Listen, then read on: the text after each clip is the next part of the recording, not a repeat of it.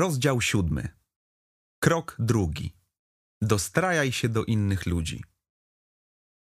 Parę lat temu usłyszałem historię o pewnym człowieku podróżującym samolotem z małą dziewczynką. Dziecko przez długi czas płakało i było niespokojne, co denerwowało innych pasażerów. Trzylatka nie przestawała jednak płakać, mówiąc: Chcę jechać z tyłu z mamusią. W końcu kobieta siedząca za tym mężczyzną nie wytrzymała. Pochyliła się w jego stronę i ostrym tonem powiedziała, że musi coś zrobić z dziewczynką i że niewłaściwą rzeczą jest zabieranie dziecka na pokład samolotu, jeśli nie potrafi zagwarantować, że będzie siedzieć cicho i szanować prawa innych pasażerów. Powiedziała też, że ma już stanowczo dość płaczu i że dużo zapłaciła za ten lot. Na miłość boską, niech jej pan pozwoli iść do matki, zażądała. Mężczyzna odpowiedział łagodnym głosem, przepraszając za niedogodności. Problem polega na tym, że moja żona zmarła wczoraj w wypadku i wieziemy jej ciało do naszego rodzinnego miasteczka na pogrzeb. Sara nie rozumie, jak mogliśmy pozwolić, aby mamusia leciała sama z tyłu. Zawsze bała się latać i prosiła Sarę, by trzymała ją za rękę. Bardzo przepraszam za ten płacz. Po prostu boi się o mamę. Spróbuję ją uciszyć. Wielu z nas doświadczyło podobnie żenujących sytuacji. Tej kobiecie było prawdopodobnie bardzo głupio z powodu egoistycznej postawy, jaką okazała. Nigdy nie wiesz, co dany człowiek dźwiga na swych barkach w danym momencie. Jeśli naprawdę chcesz zdobywać duszę, to musisz codziennie się o to modlić. Po drugie, dostrajaj się do innych ludzi. Każdy ma swoje zainteresowania i zmartwienia. Gdy jesteśmy w galerii handlowej, moja córka Christine od razu zauważa dziewczyny z potrójnymi kolczykami w uchu czy z fioletowymi włosami. Wow, ale spoko, oznajmia. Sherry jest wyczulona na ceramikę i stare meble. Ja natomiast zaraz zauważam najnowszą technologię. Z drugiej strony jestem totalnie ślepy na draperię, obicia i damskie buty. Naturą ludzką jest zauważanie tego, czego pragniesz. Łowcy dusz potrafią się wznieść ponad to i dostrajają się do innych ludzi. Uważnie słuchają innych, zwracając uwagę na emocje w ich głosie i skryte wołanie o pomoc. Zaczynają każdy dzień modlitwą: Ojcze, poślij mi dziś kogoś, kto potrzebuje Twojej pomocy. Następnie rozpoczynają dzień z aktywnym radarem szukającym osób posłanych przez Boga. Gdy Jezus wszedł do Applebee's, Parę lat temu, podczas wizyty w restauracji Applebee's, obsługiwała nas chyba najgorsza kelnerka, z jaką miałem do czynienia. Była zupełnie rozkojarzona, choć restauracja była w połowie pusta. Pomyliła zamówienia i po tym, jak przyniosła nam jedzenie, już do nas nie wróciła. Musieliśmy intensywnie do niej machać, aby zwrócić jej uwagę, gdy zabrakło nam picia. Kiedy poprosiliśmy dwa lub trzy razy, to w końcu przypomniała sobie, że miała donieść ketchup. To było naprawdę frustrujące. Oczywiście chcieliśmy wyrazić swoje niezadowolenie jej obsługą. Jeśli płacisz 25 dolarów za żeberka, to chcesz je zjeść w miłej atmosferze, czyż nie? Na szczęście Sherry była na tyle poddana Duchowi Świętemu, że ujęła zagonioną dziewczynę za rękę, spojrzała jej w oczy i powiedziała: Miałaś chyba ciężki dzień. Dziewczyna wybuchła łzami i zaczęła się jej zwierzać. To była smutna historia i zaraz zorientowała się, że kelnerka w pracy nie powinna się tak zachowywać. Mogłaby pani na mnie poczekać? Proszę. Kończę za dziesięć minut. Mogłaby pani na mnie poczekać? Proszę. Kończę za dziesięć minut. To było błaganie. Czekałem w samochodzie godzinę, podczas gdy Sherry w łazience wysłuchiwała wszystkich szczegółów tego, jak pokręcone może być życie młodej osoby. Do Applebee's przyszedł Jezus w postaci Sherry. O mało co nie przepuściliśmy okazji do usłużenia tej zranionej młodej kobiecie. Dlatego tak ważny jest drugi krok. Dostrajaj się do ludzi. Uprzedzam, że wymaga to codziennej dyscypliny, ale jest to umiejętność, jakiej może się nauczyć każdy, kto posiada wrażliwe serce. Każdy człowiek powinien być skory do słuchania, nieskory do mówienia i nieskory do gniewu. List Jakuba, rozdział pierwszy, werset dziewiętnasty. Myślę, że zdobylibyśmy świat dla Boga o wiele szybciej, gdybyśmy przestali tyle mówić do ludzi, a zaczęli słuchać tego, co przepełnia ich serce. Jezus powiedział: Z obfitości serca mówią usta. Oznacza to, że nie uda mi się poznać prawdy o drugiej osobie, jeśli nie sprawię, że opowie mi o niej. Ludzie lubią mówić o sobie. Ludzie lubią mówić o sobie, jeśli tylko ktoś chce ich wysłuchać. Słuchałem pewnego razu serii kaset na temat sztuki negocjacji, nagranych przez mężczyznę o nazwisku Roger Dawson. Opowiedział historię gry, w którą grywał, gdy pracował w nieruchomościach. Wraz z przydzielonym mu praktykantem pukali do drzwi i sprawdzali, ile informacji uda im się zebrać od właścicieli domów. Pierwszy próbował praktykant i dostawał trochę informacji. Następnym domem zajmował się Roger. Dzień dobry, jestem Roger Dawson, agent nieruchomości. Przejeżdżaliśmy obok i zauważyliśmy ten piękny dom. Zbudowali go państwo sami? Musiał kosztować fortunę. Czy mogłaby nam pani powiedzieć, ile kosztowała budowa? Wow, to świetny interes. Pani mąż musi być z branży budowlanej, mam rację?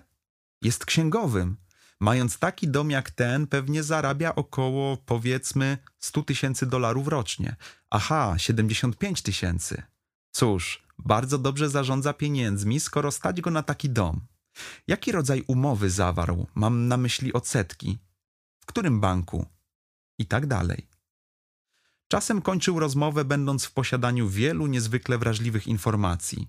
Jak mu się to udawało? W nienarzucający się sposób zadawał pogłębiające temat pytania i okazywał zainteresowanie oraz szacunek wobec drugiej osoby. Ile razy zapytałeś kogoś, jak leci, a ta osoba odpowiedziała jedynie w porządku.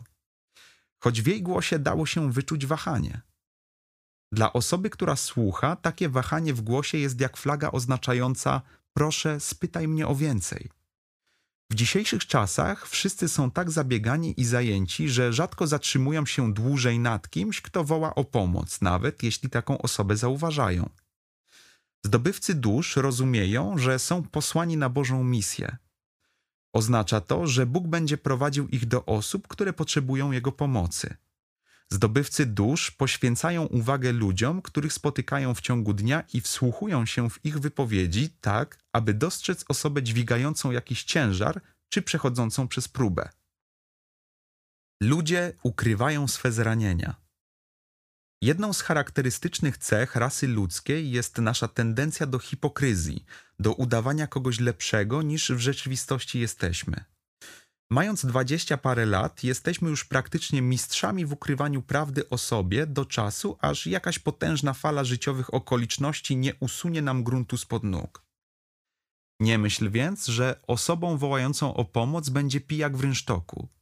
Równie dobrze może nią być biznesmen siedzący obok ciebie w samolocie, którego niedawno opuściła żona. Ich relacja od lat nie była zgodna, a w zeszłym tygodniu kobieta odeszła, zabierając ze sobą dzieci, które ten mężczyzna bardzo kocha i dla których żyje.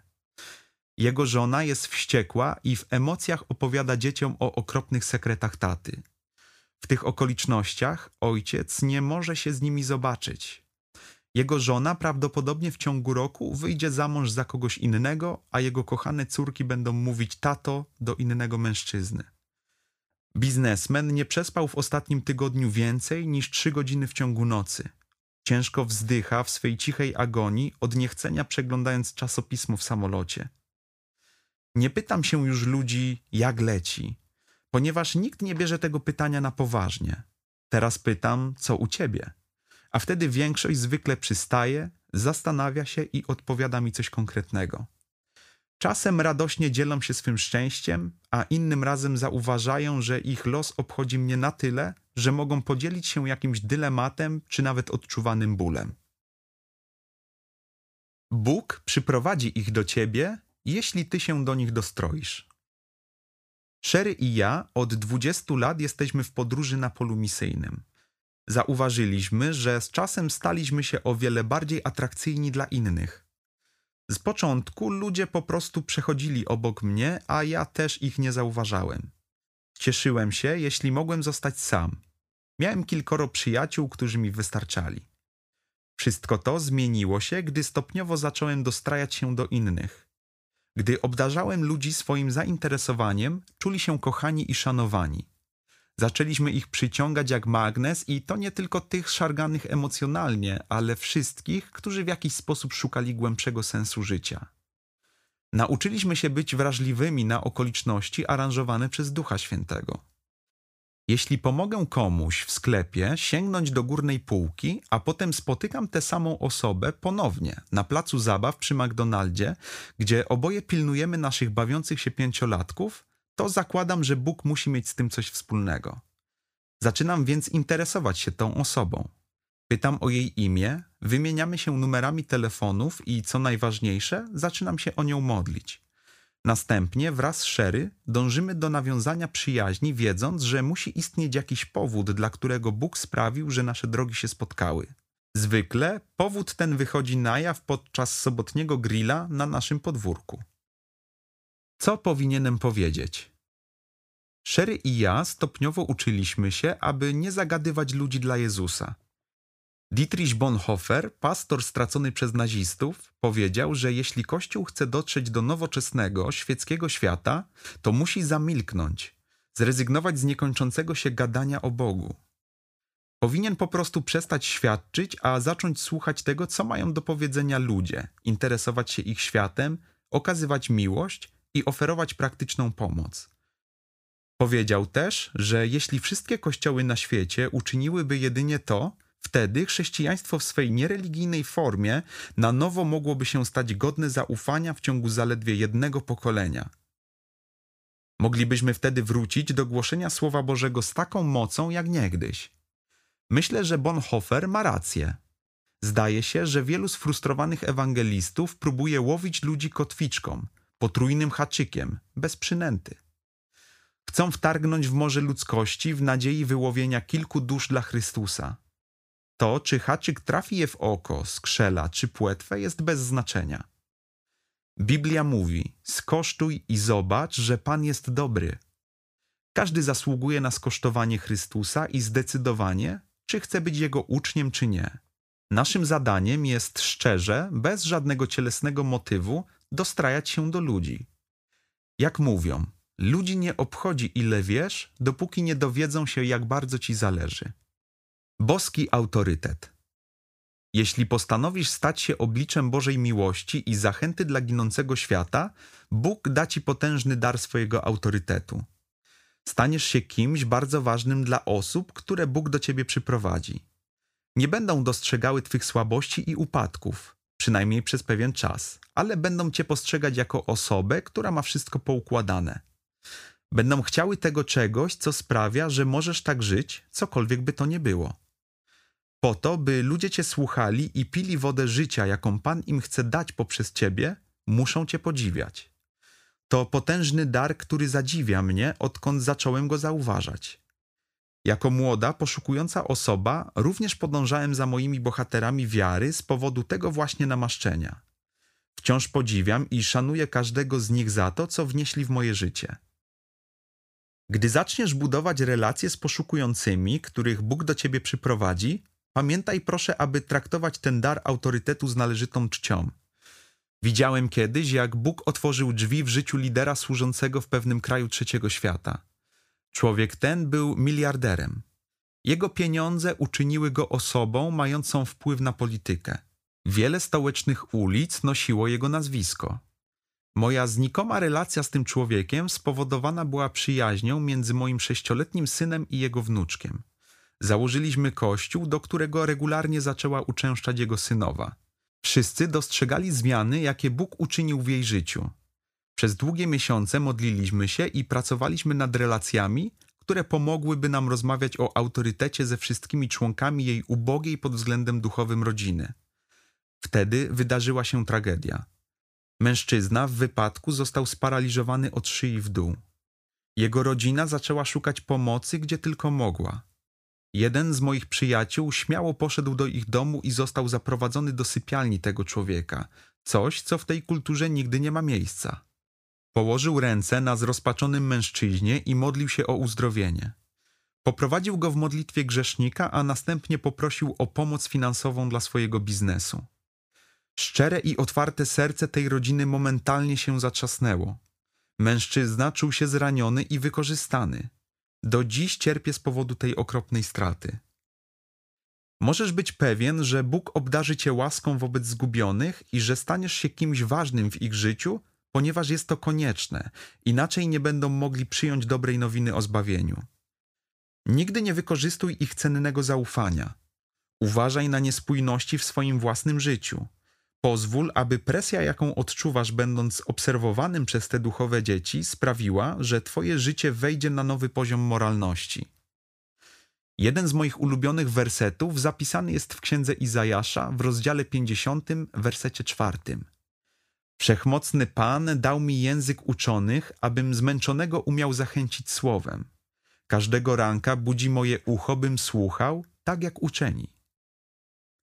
Czy widzisz, jaki dar dał Bóg Izajaszowi? Nauczył się poświęcać ludziom czas i interesować się nimi. Nauczył się, bo wymaga to praktyki, cierpliwie słuchać, a następnie wypowiadać pełne mocy słowa zachęty do zmęczonych i pogrążonych w beznadziei. Zatrzymaj się teraz i poproś Boga, aby otworzył Twoje uszy na krzyk cierpiących. Następnie zacznij się do nich dostrajać. Już dziś.